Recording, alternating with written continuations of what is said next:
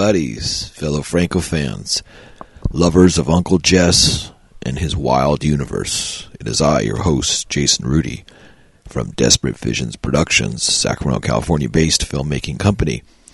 Today I come from you today from your nightmares, for this is episode 27, film 27, the film Nightmares Come at Night, filmed in 1969, uh, circa September 1969. Uh, second shooting period was January, February 1970, and uh, Belgium, January 18th, 1973, it played. And theatrical running time when it did play in Belgium was 85 minutes. Uh, the original theatrical title is Les Cauchemars naissent la nuit.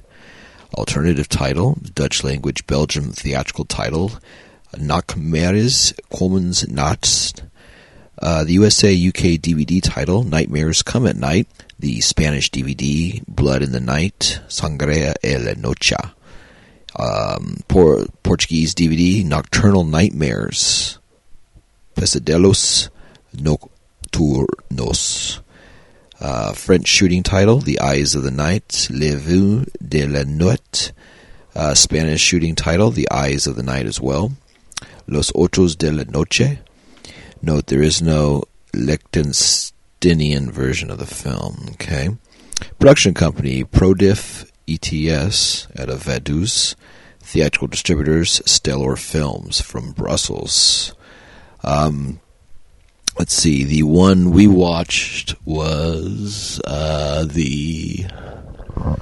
Let's see which one is this. This is the um, Redemption Kino Lorber Blu-ray. Uh, it's uh, French with English subtitles or English dubbed. Um, audio commentary by Tim Lucas. It's got a cool 20 minute documentary about the making of the film, including an interview with Franco. It's got a little homage to uh, Jess Franco by Danielle Goet. And uh, yeah, so that's uh, it, it's a cool cool buy. There's a lot of good extras on that, which extras always are prime reason to buy Blu-rays, except for me. Um, a lot of times, you know, of course, Franco film will just buy whatever, but always other films that I look for. Always want like an audio commentary. Obviously, with somebody that I, I dig, usually a fellow uh, critic or writer or something like that, or fellow filmmaker, or the filmmakers are still alive, or um, you know, I don't know. The interviewing of the actors and actresses are okay, but I'm more into the actual text of the film, like how I do this program and everything. Um, so yeah, let me see. Um, going to go over, of course, uh, Murderous Passions, the Delirious Cinema of Jesus Franco, Volume 1, to get some of the text on this. Um, cast on this is uh, Diane Lorys, plays Anna del Estera, Princess of Uteria. Paul Mueller is Dr. Paul Lucas, and uh, those are the main t- uh, two, along with Colette Giacobine as Colette Jack, Cynthia Robin. So those are the, th- the, three mains. You see those three a lot. And then, of course, the other bit players is Jack Taylor in his second film for Franco, uh, Cynthia's lover, playwright. And then you have uh, Andreas Monales in, I think, his first film as well for Franco. Did, uh, I think, like six films um, as uh, the neighbor along. And then Sola Miranda as Susan Corda as the neighbor's girlfriend. Uh, the review he puts on this is a an undertow of sadness soaks every moment of the excellent Nightmares Come at Night. A sort of minimalist, drive the lady crazy giallo told at half speed, with slurred pacing redolent of narcotic surrender. It depicts the misfortunes of Anna, a lonely young woman working as a stripper who falls under the spell of a wicked and wealthy female patron, Cynthia Robin. According to Franco in an interview given in 1976, Nightmares Come at Night was his cheapest film to that point. It is all the more impressive that he achieved such an elegant, mournful atmosphere, telling his story at the same dreamy pace as his classic erotic horror tales Succubus and Venus in Furs. Although the zoom lens is beginning to make its presence felt, there remains a deliberate, stately quality to the film.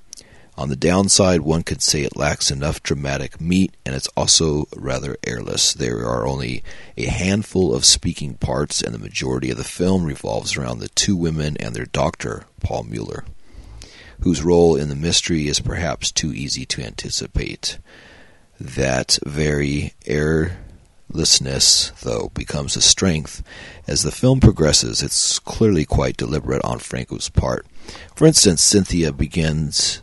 I'm sorry. For instance, Cynthia keeps caged birds in a glass ceilinged room, which they're allowed to see the sky but never go outside, which underlines the motif and confinement of and claustrophobia. Um, Nightmares Come at Night opens with one of those curious give away the plot montages that occasionally popped up in Spanish and Italian films of that period. Cut together, it must be said, confusingly enough, to do little more than alert the ticket buyer that bare breasts are on the way. The post credit sequence with Anna in the bed writhing in the toils of a nightmare marks the beginning of a visible visual trope Franco would use over and over again in the 70s and 80s a sleeping, squirming woman assailed by disturbing dreams, in this case, an erotic encounter that ends with her apparently garroting her male partner. Also pulled to also pushed to the foreground is lesbian eroticism. While not pornographically explicit, sapphic sex is openly filmed with visible pubic hair and prolonged groping of breasts. Franco clearly never intended to sell the film in Spain. He knew it was destined for France and Belgium, territories where such imagery could be spared the censor, so he decided to push the boundaries. In a sense, it's his first private, as opposed to personal, film. Made cheaply with no produ- with no producer and as such, and just a handful of actors, shot in a week with no guarantee of release, it exudes a sense of pure experimentalism. Experimentalism. Inaugurating the time stretching cinema, Franco would later hone in such outstanding works as Shining Sex and Das Bildnis der Doriana Gray. Yeah, and uh, on a personal side, as a as a filmmaker, that's very similar to you know shooting that same style as uh, except you do it over like say two or three weekends or one week's time if paying actors minimal in that. And uh, yeah that's kind of the way we do it nowadays. So that's kind of cool as we follow church of jess. This may be a film with few narrative events but one set piece deserves special mention. An extraordinarily an extraordinary strip sequence lasting over seven minutes.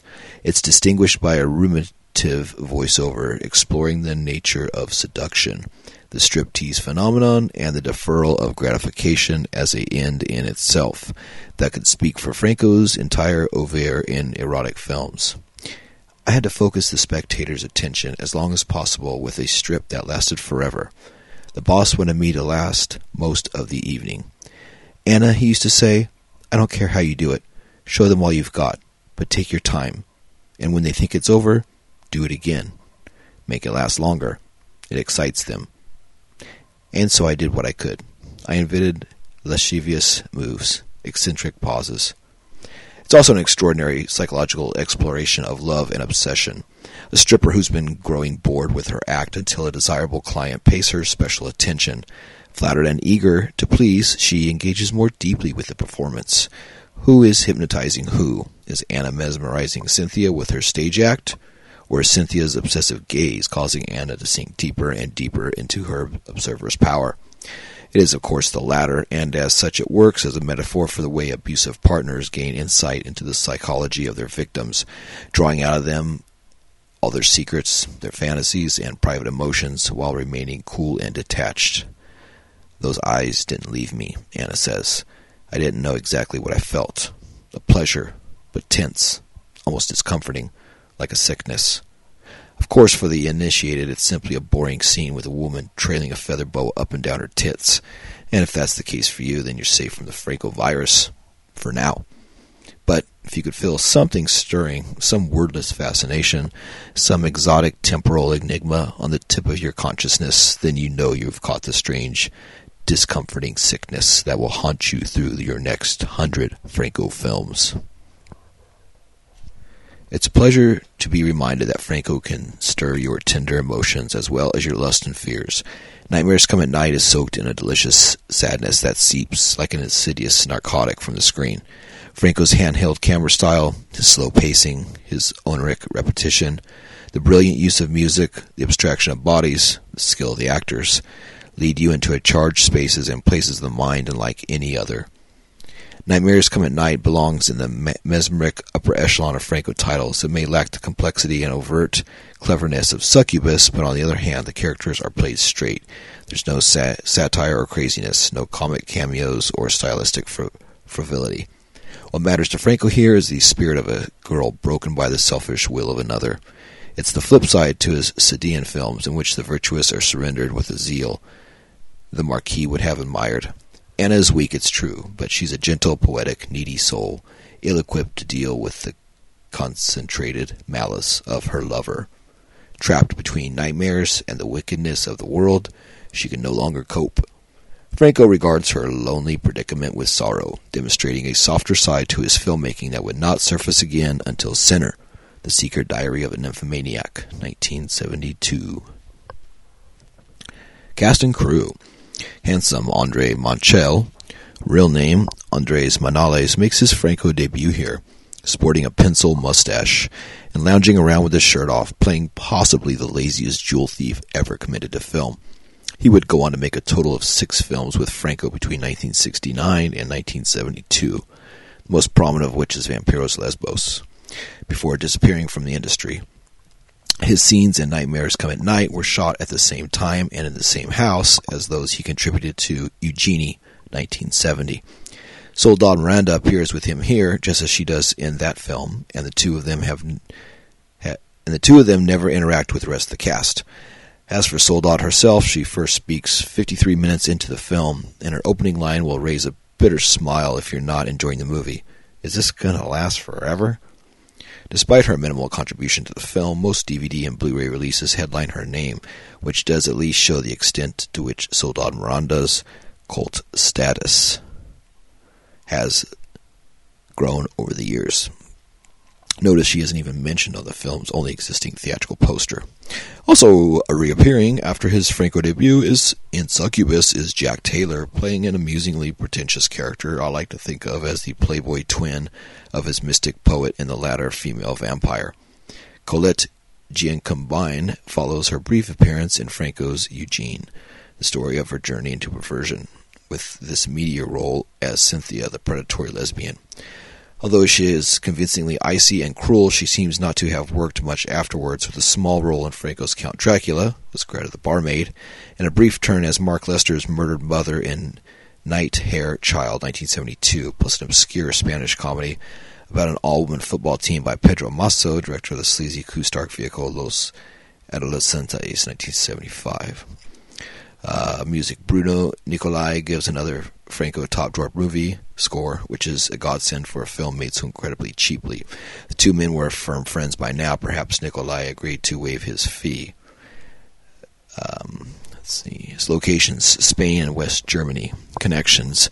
The story visits elements of the diabolical Dr. Z with a female predator posing as a theatrical impresario turning an impressionable innocent into a killing machine. The rapid credits montage of giveaway shots from the film is a technique Fredo, Franco would repeat for his 1973 film La Noche de Liaisons. Caged birds as symbols of confinement reoccur from Succubus and 99 Women. The film also has a lot in common with Orgasmo, aka Paranoia, 1969, uh, by Umberto Lenzi, starring Carroll Baker as a woman driven crazy by a trendy young couple who use her weakness for sex and booze to drive her off her rocker. Also in the Lenzi film, a trusted figure turns out to be implicated in the chicanery. Coincidence? Commonwealth United released Paranoia in the U.S. after having worked extensively on set with Lenzi. Other versions, according to Alain Petit, this film was released only in Belgium, Switzerland, and Canada. The English language dub heard on the Shriek Show DVD and subsequently the Redemption Blu-ray was done much later specifically for the digital release. At one point Jack Taylor's character refers to Robert De Niro who did not become a household name until 1976, Taxi Driver. still, this film, still the fact that this version includes a genuine on-screen credit for the version Francois suggests that an English version may have been made, indeed, perhaps, for all the Prodif titles. Yeah, they don't really talk about Diana Lorys too much on uh, this section, which I thought they might have spoke more about her, but uh, yeah, because she's in uh, Doctor Orloff, and uh, Tim Lucas in the commentary mentioned how she, I guess, didn't do any nude scenes for that. So of course, in this film, she's like completely nude, like from the beginning all the way to through the film. But uh, yeah, I thought that was kind of an interesting um, add on to it. But uh, yeah, this is a cool film. Um, it's a really cool independent film. Something he kind of did on a, on a break, you know, um, in between Harry Alan Towers films. Um, like I said, you know, shot in just a week, and uh, it's a cool exercise. There's a lot, lot of cool sequences in that. Um, first time I watched it, I thought it was pretty cool. As I think about it more and ruminate on it over the last week or two, uh, I definitely like it, and it's definitely a good film in the Franco canon. So I would definitely recommend checking out. The Blu-ray DVD uh, which you know you can get a lot of cool sellers have it. Um, it's not not hard to find, um, especially in the United States. Otherwise, I'm not sure. Um, I also, uh, at the end of this part, I want to say thank you to uh, all the listeners out there. I got uh, been looking at the stats in that, uh, and I've been told that um, the month of February, I believe, January into February, um, we were the ranked number 11 in Sweden for film review podcasts. And for me, that is totally amazing. And I want to keep that up and raise it up higher. So that's me blows me away that we were number 11 for film review podcasts in Sweden. So thank you very much for that. Also, we're doing great numbers in the UK, in Germany, in Spain, uh, in Portugal. We have listeners um, all over the world. So uh, yeah, really really good. Those are like the top great people. Um, Italy, France. We got listeners in Singapore, listeners in the Philippines. We got listeners in 25 countries. So thank you very much. And uh, I'm going to keep putting out these podcasts so we're going to have a lot of episodes, at least 100 plus. So we'll see if I go all the way to 170 something, all the films. But we'll have audio proof and everything from that. So thank you all. And uh, like I said, it's always going to be free and uh, always going to be on a weekly basis and sometimes two weeks. And uh, yeah, so uh, if you dig on what I'm doing, please let me know. You can get a hold of me at uh, francoobserver at yahoo.com. Drop me an email there. Um, or you could check us out at the Franco Observer podcast page on Instagram or the Franco Observer podcast page on Facebook. Um, we put up pictures on both sites and uh, follow us there and uh, ask questions and leave comments and uh, all that good shit. So um, yeah, so thank you all for listening. And uh, what we'll have is, I think, let me actually look and kind of doing this on the fly here. Uh, I don't think this has a trailer, so there won't be no trailer there will not, excuse me, there will not be a trailer. It's better English. Um, but yeah, and also please download all the episodes. Please tell your friends. Please rate and share um, on your uh, whatever listening platform you listen to. If it's Spotify or Apple uh, Podcast or iTunes or any of the other ones, uh, any of the players, pod uh, podcasts and or uh, Podcatcher and all those. So I know we're on a lot of different platforms, uh, and I keep adding more and more. So um, also too on you can check out any of my trailers and films. I have a couple short films posted on YouTube um, under the Desperate Visions uh, site, so you can check it out there and tell me what you think. And uh, yeah, and also sell all my films. But anyway, this is cool. So uh, this is a, uh, course, the mission statement of bringing praise and memory of Jess Franco, bringing his name and films of Jess Franco to new eyes and ears, and uh, that's really important. So, yeah. Also, too, um, the episode after this, episode 28, we are going to have air on the anniversary of Mr. Jess Franco Mr. Jess Franco Manera's death. Um, so yeah, we're gonna um, do that for uh, in April. So you'll have an extra episode on that. So that'll be on a Friday, April. Yeah, check it out and uh, listen to me and Eric talk about nightmares come at night. Thank you all. Love you all. Goodbye.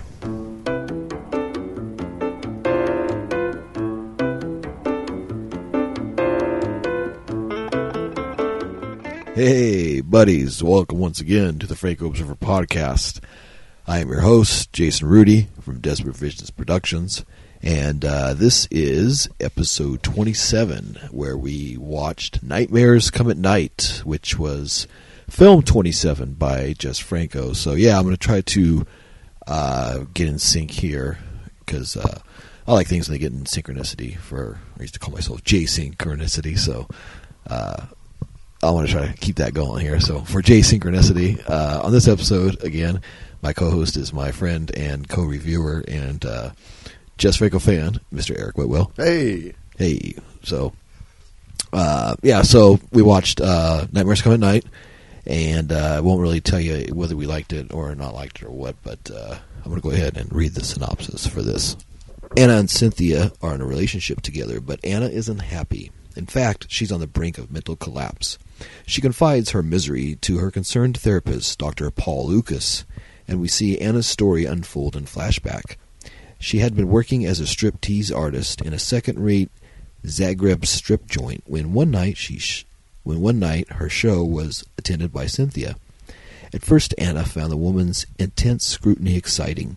Her act grew more accomplished, and she began to display her body more and more erotically. Cynthia demanded that Anna move in with her, and soon the weaker woman was a virtual prisoner.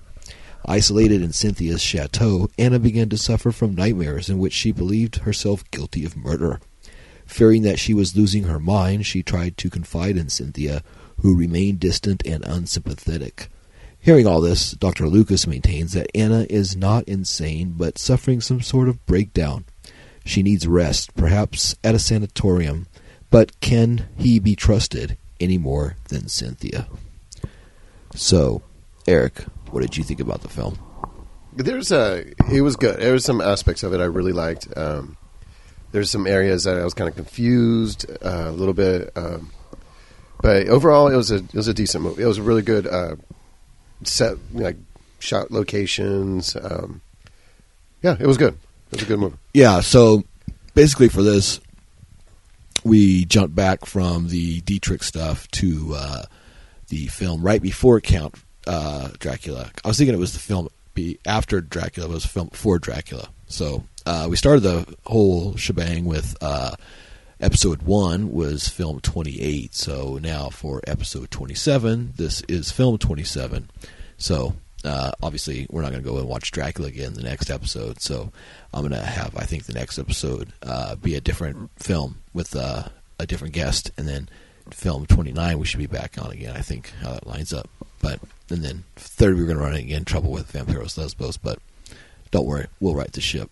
and speaking of ships or boats, uh, going to jump on the jump on the list first. Yes. Um, because there's no sailboats in this film, which or no other boats, which made me sad. Uh, so yeah, but before that, body of water. No body of waters. No, no, it, Yeah, yeah, no. There was no body of water. no, because they drove around and for the churches and stuff. But yeah, no, no, er, er, everything was landlocked. Yeah, yeah. There's all the churches and the buildings and the skies and stuff. You see more skies than actual Yeah. body waters now. Uh, so of course, no sailboats, no boats, palm trees. I think that's negative. yeah. I didn't see any palm yeah, trees. no either. palm trees. Yeah. There's not really any jungle settings in this film. uh, which, of course, no jungle settings. You get no jungle sound effects, so none of that. Uh, number six, chained up person. No. No, no, no. Woman wore chains, but no chains of gold, but no. Uh, that, that was a cool scene. That the the lead was like sitting there naked with that kind of a gold outfit, where Oh, she yeah. walked in and sat down on the couch, and she was nude. She just kind of just sat there, and was watching the guy and woman dance and kiss Yeah. and stuff. That was yeah, she. Was That was a really good. cool scene. Yeah, That I was. did- Um, yeah, you know, and actually, uh, not to well, actually, let me finish this before I jump around. Uh, number seven, uh, dance scene on stage stripping. Yes. Yeah. Okay, so I think I'm going to talk about that scene. This scene Yeah. might be one of the.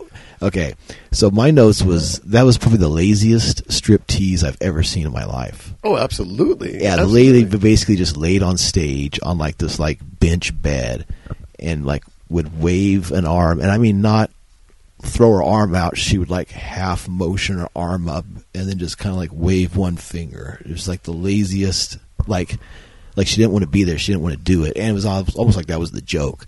Like she was just didn't care about the audience. She was just there to whatever you know. Yeah, was it- money. The, the, the, she did say that the, the owner asked her to slow her act down. There you go. because uh, he wants people to be able to, to drink so that people Yeah. can start drinking, you know. That's interesting. yeah, I didn't think about that part. But that was real slow, man. Yeah. That was like ultra slow. That was almost like Franco's uh, death scene, like slow mo death scene. Yeah, it was it was bizarre. It was like uh, her laying on the stage, but like I was saying, and then it cuts to the scenes of her sitting up, where it was really cool. But uh, the lighting I liked a lot, and Eric remarked that it kind of looked like some of my photography, which I totally dug that. So, Yeah. uh, but yeah, it was it was really well. I, that scene looked different than any other scene in the film with the lighting and just the and that was a club scene, even though it was only like three people sitting there watching the act of her on stage.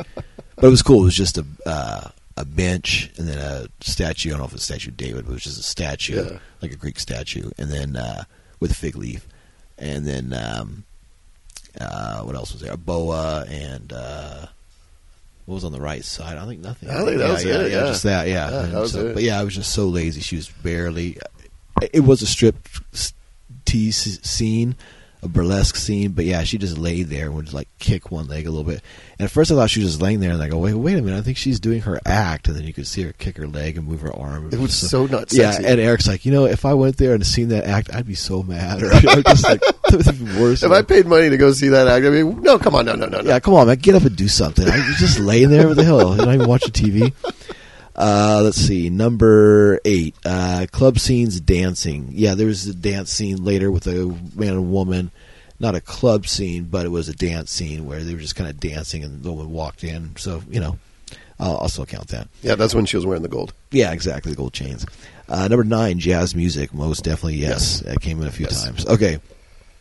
now, now, 10, 11, and 12 are the big the big uh, elephant in the room with this film.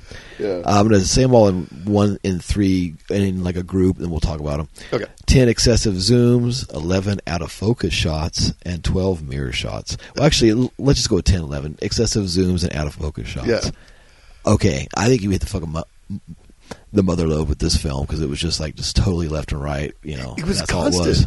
Yeah. Yeah, it's it's almost like you could have like a drinking game, and if you did have a drinking game, you would be blacked out. Oh, yeah, yeah, By the yeah. end of the movie, like it's it was constant, nonstop. Yeah, no, it was it was it was just bad. It was like okay, at first it was kind of funny, but then it was just like, wait, hold on a minute. It was like it started outside, and then it was inside. And it was just every fucking shot of them together was just so out of focus all the time. It was just really, I don't know, I was t- too much for my taste. Oh yeah, yeah. There's there's one scene where she was talking to the doctor. I think they were in a car or something, and they were out of focus like the entire trip. Yeah, like yeah, the entire no, trip. I know like that shot you're talking about. her, uh, the Paul patterns. her, yeah. Yeah, the patterns on her like sleeve was the only thing Yeah. in focus. Yeah, and that was outdoor uh, in the car. Frank was kind of sitting in the back seat, and there was like two people sitting in the front seats talking to each other. And he had just focused on the shoulder nearest to the camera, the pattern of her, and everything else. In the whole, like ninety five percent of the whole fucking scene was out of out of focus. And the zooms are just zoom in, zoom out, zoom in, zoom out. The part where those when the two gals were in bed together for the first time, he was just zoom in and zoom out. We were laughing. It was just like that's all he was doing. It was just Yeah. like, fuck, zoom in, zoom out, like ten times, fifteen was like times. so stupid, man. It was like he was masturbating the lens. Yeah, it was just while like- he's watching it. It was like he was like walking around in a circle and just kept peering in and peering in. I don't know. It was just And that was like out of focus. Bird, you know. and there was a lot of birds in this too, but but no talking parrots. Uh, okay, um, mirror shots. There was actually some really good mirror shots in this, and actually the mirror shots like all the way through the Yeah. film. That was like really apparent, almost like the other side of the mirror type heavy. It was like shit, probably ten different mirrors in ten different rooms. They all kind of meant something. It wasn't just any, anything throwaway, you know. Yeah, there was. One, oh, well, I'll check later. Yeah, yeah, yeah. Uh, let's see. Um, mind control theme. Oh, most definitely. Yeah, mind control theme in this. Um, magic tongue scenes. Not really. No. You know, I mean, they didn't really show any close-ups of the tongue. It was just a lot of making out and stuff, but we didn't see anything like that. You know, because it was so out of fucking Yeah, focus. they just kept zooming back and forth. yeah, so yeah, you couldn't really see anything. It started to feel like you were on a fucking boat and it was just going back and forth. It was like a Yeah. like a like you're getting seasick watching it. Oh yeah. Uh, red light, yes, there was a red light scene that was in the strip club scene. Um, let's see, number sixteen, of course, that's Dietrich, the sheepskin masturbate. So I'm gonna probably take that off the list for this series of films, or I'll say number sixteen only relates to episodes blank through blank. Uh, number seventeen, Mad Scientist. Not really. Well, I mean, there's a, Paul Mueller's a doctor, and he talks about giving her a shot. I don't know what the shot was that he kept begging for her to give her. Uh, it was like a, some injection that would make her maybe remember things, or to. I think they might have injected her with something, and then she, that made her like under that spell or whatever. I think that's what Yeah. made her the way she was. You know. When he said when he was talking about injecting her, uh, the lady said, "Well, don't do that because then people will realize she's not crazy, and then they're not going to believe. Then they're going to know that, it, you know, Yeah, I wonder what the injection was that he was going to give her. Yeah, I don't know. Yeah, I'll have to watch commentary or read more about it and kind of see what that was. I'm kind of curious what that part was. Uh, and then last on the list, uh, fish tank shots. Oh no, actually not last. Uh, fish tank shots. And then there was none of those. And then 19 talking parrot. No, but there was a lot of parrots in the beginning. That was really cool. The scenes where kind of showed her madness. The birds flying in a cage, and they're all kind of like um, macaws and parrots and everything just kind of flying around and, and there's bells and it was kind kind of heavy you know that was probably like his big thing you know for that yeah, yeah, no, that was a yeah, it definitely represented her hysteria and you know the franticness of the birds flying around, and yeah, it definitely was a good representation of that. so let's see um, so that was uh, the synopsis of the film eric's thoughts my review you know i mean like i was telling eric it's interesting like i think if i if i and we as a podcast had watched this first instead of like watching um, Voodoo Passion, Satanic Sisters, and a few things where you see the same story ideas over and over again, you might like it more. I think, um, but this being the, I got to put this into context too. It's like where you see a lot of the same ideas, but for the first time. Um, he uses a lot of the story ideas later on quite a bit. Like we were saying, there's Diamond Thieves. Yeah. He's that in, uh, was it uh, Girls Behind Bars or was that um, Women Behind Bars where, where they were trying to steal the diamonds, and then also too we just watched recently uh, Wicked Women where they were had the diamonds and they Yeah. had her under hypnosis and all that, and here they had the diamonds and the whole thing was all the diamonds, and then you had the putting the wife or something under hypnosis like Voodoo Passion where the woman didn't know what was going on, and then you've seen uh, Jack Taylor again with the woman that she's in love with, just like Jack Taylor said, "Oh, this is my sister and uh, Yeah. Satanic Sisters," but the blonde woman, and then uh, also too in Voodoo Passion, he's the husband that puts her under mind control, and in this, he's just a person. I think that they meet or something. He's the magician, you know, is, is his role, and Jack Taylor is a magician in this role because his move of taking off her black or her dress is pretty It smooth. was smooth. Yeah, he, the was magician. Good. Yeah, if you're a Jack Taylor fan, this is a fucking cool film for Jack He was Taylor. swanky, man. Like Yeah, he, he had his gold cool chains. Yeah, open was- shirt. Yeah, and he knew how to kiss a woman in this film, not like the other one. So yeah, Yeah, he was speaking poetically to her, like Yeah. just sweeping her off her feet. talking the universe and fucking and I don't know some cascade light show that he put on, and I think he was a magician because he talked about going through the other side of the door, and then once you're on the other side of the door, everything is totally different, and your whole world has changed. you know? Yeah. so you don't know if he's like a Doctor Strange guy or what the fuck he is, but he was fucking cool in the film. Um, so yeah, you know, I mean, I, I fucking dug it. Um, let's see. Uh, it starts off with a really cool montage shots that you don't really see. You see Yep. basically like the whole film from kind of beginning to end, but I don't know if it's in order or what. But you you see a lot of the scenes that you see later on the film where it jumps all around and and but it's just still shots of all that. And then of course uh, you get nudity in about twenty seconds in the film with some of those shots. We're like, well, In the there we go. montage, yeah, yeah, right, in the, the montage, montage. scene in the beginning. Um, saw Focus Dream before us in the beginning. Um, a lot of positive things. Great lighting, great cinematography Yes. in this. Yes. Uh, really, Yes. really cool shots. Um, a lot of cool camera placement. It is a cool shot where he has a camera about say waist level on like a shelf with like bottles by it. That was pretty cool. And he has a lot of cool cameras low, cameras high. A lot of cool editing. Um, really cool cinematography. Besides the handheld stuff, of course, being out of focus and that. That aside, there was a lot of cool camera ideas. Um, Yeah, There was one scene I really liked. Um, Yeah, it's yeah, where um, she's uh, Anna's talking to Cynthia, or Cynthia's kind of go off on Anna, and it's a mirror scene.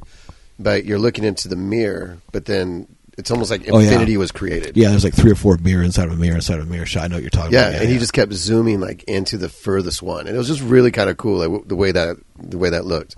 Yeah, as a photographer, I've done that before, where you kind of have a mirror at an angle. If you angle it just right, that's crazy. You have the mirror the angle just right, and if you catch people with a mirror with another mirror catching that reflection, you can just keep creating those layers like that. It looks really really cool. Um, but yeah, and then of course uh, we had uh, uh, out of focus number eleven, and then uh, dancing on stage stripping. That was like the first two things that I noticed, and then of course the laziest dance scene ever, uh, laying just real. You know, that was just the craziest thing. Yeah, it- but you know, it went on forever. Like it wasn't like a quick scene. Like it went on for a long time. but you know, I fucking loved it. Yeah. Oh yeah. No, I definitely to me, it was colors. like a totally like David Lynch, like later on, like that Phil or like like a total cult thing, like just Yeah. watching it, and especially it seems like she was sitting up and you kept pulling that bow up more and more and more, and then finally showed her pussy, and then she she kind of looked mad, like crossed her legs real tight, and she was all pissed off, like what the fuck you looking at, you know, and Yeah. it was like kind of over, and then it went to black, you know. I don't know. I, I, I fucking dug that scene a lot, actually. Actually, he did that a lot in this movie too. He let scenes go for a long period of time. Yeah. and that was pretty cool. Like I do like that effect. Like that was that was cool. And, the also- colors were great. And also to uh, uh, Diana Lorys, the the lead that plays Anna. She uh, was also in the awful Doctor Orloff. And uh, when I had watched that film uh, a couple months ago um, on the commentary track, they had talked about how. Uh, she didn't really want to get nude for that film or something. So, of course, in this film, Franco has her like nude, like almost all the way through. She was a very attractive woman. She's I was, beautiful. yeah, I was Yeah. like, wow, I was totally spent with her. Um, Every woman in this movie was really yeah. attractive. Yeah, Diana Lorys, beautiful. Uh, you had uh, Colette Giacobine as Oh. Colette Chack, Cynthia Robin, uh, Andreas Monales as Andrea Moncelli, the neighbor, Soledad Miranda. Yeah, Soledad Miranda. That's something I want to bring up. I keep forgetting. Um, I don't know. Like they said, we kind of watched a little thing at the end where they talked about that those scenes are so disjointed. He probably just wanted to work with Soledad and put her in some kind of a film, but the, she's almost wasted in this film. Yeah. The scenes she's in are just so far and few, and just she just lights up the scene with her outfit. She's so fucking sexy with the whole that Oh, God. bottle with her like black thong and her black knee high boots, and she looks so good. But she's like not in until like thirty five minutes of the film, and then you see her, and it's like two minutes, and it's done, and like ten minutes later, you see her for two three more minutes, and it's done. And It's just like I don't know. it was really confusing too because you had no idea like why are they even there? You know, like what what are they doing? You know, because Yeah. you knew what they were doing, but like how did that fit into the movie? Like it just was real disjointed. Yeah, because basically, like the synopsis, what I read you, it does make sense from how it's written. But like when you're watching it, you just kind of like see this woman, and she's just kind of like really odd. You don't know what's going on, and she's kind of like disjointed, and you kind of just kind of like follow her path and the people that she kind of meets, and then later on you realize that who these people are and all the ulterior motives they have, and how she's just kind of a robot that's going to kill everybody off that's in their group that had stolen diamonds, basically. Uh, which that was, of course, the theme with the other films that I had mentioned before, Voodoo Passion and and uh, uh, the Sinister Eyes, Doctor Orloff, which we haven't watched yet, but I know that took after this the same theme, and the mind control theme is very very per- prevalent in those films. Um, but yeah, way too many zooms, out of focus shots, camera movement. Uh, One thing I found that was really kind of funny though is uh so where they're staying in that house with Soledad Miranda and the gentleman they're staying in that house. There's a for sale sign out front Oh, yeah, in yeah, English, and it's like wait, this is like not in anywhere in English speaking country. yeah, it's like French, I believe, all the way through. Yeah, and then and then inside the room where they're at, on the wall it just says "Life is all shit," Yeah, and that's in English as well. yeah, I was I was wondering because like this is 1969. I wonder if uh, that was the influence of Helter Skelter because the first shooting period says this was uh, September 1969. Second shooting period was January February 1970. That's probably the uh, Soledad Miranda thing. yeah, So yeah, so they basically shot the the brunt of this film in September '69, and then the stuff was sold out in January, February 1970, and it came out January 18th, 1973 in Belgium. That's cool. So yeah, I I would think that has to do with probably Helter Skelter, Dial Piggies, and that is probably uh, stuff like that is from the runoff of that and just the fashion and everything of that time. You know. Yeah. Um, any other notes you have? Anything up until the end? Um. Because I'm probably going to go to the end here in just about a minute. Yeah. No. It's there was the no, not really. It was yeah. yeah. Um, but yeah, no, the uh, the lead, um, Diana Lorys, I thought was really great. Uh, she reminded me of like a Giallo type actress, very beautiful, very Italian, very naked, very, very, very much a woman. Big, beautiful boobs, bu- big, beautiful bush, big, beautiful ass, big, beautiful woman. Yeah. Yeah. She was awesome. And then uh, who's the gal that you liked? oh, uh, the Colette Yeah, uh, Colette Jack. Colette Jack. Yeah, Yeah. She was she was super hot. Colette Jim Well, Columbine. Soledad she had odd eyes though. Yeah, no, of course, Soledad Miranda. Yeah, Soledad Miranda is number the, one, but- the queen, but Yeah. but uh, but yeah, but, but the lead was very awesome. She was Oh, really yeah. good. And then of course uh, third and uh, with a bullet, Miss Soledad Miranda, who just looks so fucking gorgeous in this. Her tan lines have it own. Her tan line should be billed by as uh, get its own credit. You know, amazing. Um, and then, of course, uh, Paul Mueller is great. Uncle Paul's in this. Uh, Jack Taylor, of course, is Cynthia's lover, a playwright. So, yeah, the magician. Um, he's also a magician, too, in that. Remember, uh, what was that uh, that one where you see that poster and it has his little play? Oh, that's right. Yeah, they talk about him being a uh, a magician. You That's know? right. I I forgot what about that that, was. yeah. That was. Uh, uh, was it Wicked Women or no? It was. That was like towards um, the beginning. yeah, it was. Uh, oh, it was um, Voodoo Passion, I think. Or no. Uh, anyway, I'll I'll figure it out later. But yeah, Well, it the- was one that we watched. There was another scene actually that I did like. uh, That so um, uh, Jack Taylor takes her outside and he goes, "Oh, behind the door." You know, he's like really romancing uh, Anna, and he's like, "Come outside." He's like, "That's the Big Dipper," and it's like, Yeah, that's Pluto, and yeah. and it's like he. Uh, it was cool because like they're standing there and it was pitch black all around them. Yeah, it's like he took a flashlight and would just kind of shine it on them and then off. yeah, or it might have been one of those swinging lights with like a light thing, like Yeah. a, like a like a swing light or something. But yeah, totally. Go ahead. Yeah, I thought that was a really cool uh, yeah, effect that he did. Yeah, it was almost Real easy. It, was vis- It was more implied, and it was up to your imagination what they saw, and it could be like a whole projection, like I was saying earlier. If if he was a magician or if he wasn't a magician, it was all just part of the whole night, you know, whatever Yeah. he was going through. Um, and then in the end, uh, of course, you've probably already seen anyway, or whatever. You giving the spoiler, spoiler won't kill anything. No pun intended. um, the lead, of course, puts a gun in her mouth, and the funny part is, is we always laugh about Franco films with the shooting. On this, basically, she puts her gun in her mouth, and you hear the sound of.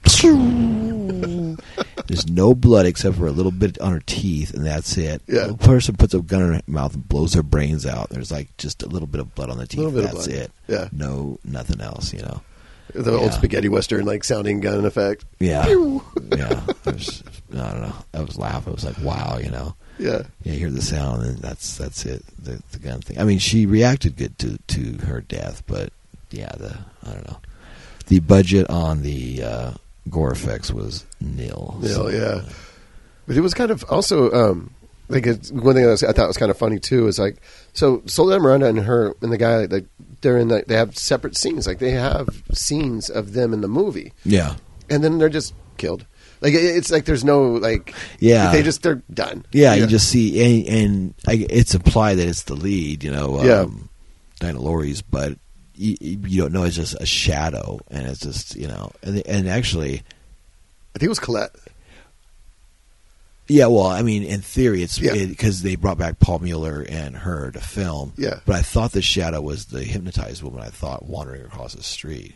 oh I don't know You don't know, it, but it it, Mm. it, it, it could be clip. Maybe I just didn't follow that part close enough. But yeah, I thought it was supposed to be the yeah the the fucking other woman because you don't even see her. You see a shadow. You Yeah. know? and you don't even see it. Well, oh yeah. Also, too, there's a scene where uh, earlier in the film where she's kind of wearing the gold chains and and uh, there's a blonde woman and a guy dancing with like sideburns and that and. Uh, Basically, they go off into a room that's so fucking dark. All you see is the white of the guy's ass. and and there's mirrors. There's like four mirrors that are like all on the wall, like the '70s style, where they have like a wall of mirrors. I actually, as a kid, I had a house like that on 10th Street where we had a wall a wall of mirrors and it was all diamond shaped and had panels between the mirrors and shit. But so yeah, so you see all the mirrors on there, but and the mirrors were so fucking dirty. It was just like you couldn't see. And uh, Eric's like, "What's going on? I can barely see anything." It was funny too because the guy's white ass was the only thing that lit That's up the the only thing- room. yeah, that's it. Because they had because the guy was like blocking the window, and you know, all you see is his white ass and like the woman's part of her hair, and the other woman they're all so tan you couldn't see shit. There was like n- no No. fucking visible light in there except for that blocked window by that dude. And then when he sat down, you could see a little better, but then all the light. So yeah, so actually the light was behind the camera because there was the mirrors, so the light was blocking from the guy standing there. That's funny. So once they moved, then you could see it bounce off the fucking mirrors. The mirror was so dirty, it's like even worse. yeah. Although it gave a cool thing to, for a little bit, but just went went too long. Which same with the zoom and the out of focus. It's just it's cool, but it just goes too long. Yeah, That's the thing. It goes too long, you know. And it's not even a long film either. It's only like 80, 80 minutes or seventy something minutes. So, but uh, yeah, I don't know.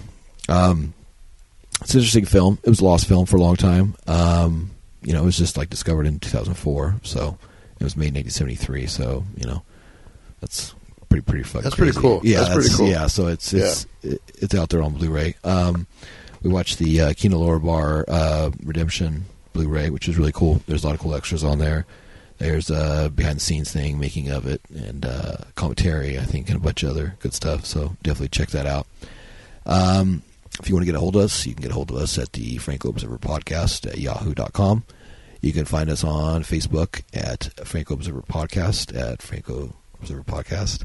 At uh, Instagram, we have an Instagram page. Um, also, too, like I say each time, numbers are doing great every month, like doubles the last month. So thank you all again. Thank you. Thank you, thank you for subscribing. Thank you for uh, telling everybody. Thank you for telling your friends, like cool people. Hey, there's this cool fucking podcast about just Franco. Check it out. That's what Ray says, and our numbers are showing that. So, thank you, thank you. Uh, 25 countries, dig it, and numbers are great. Uh, UK, Germany numbers, all that are always on the rise. So, thanks again for everybody for listening to all that good stuff. Good and talk. Guten Tag.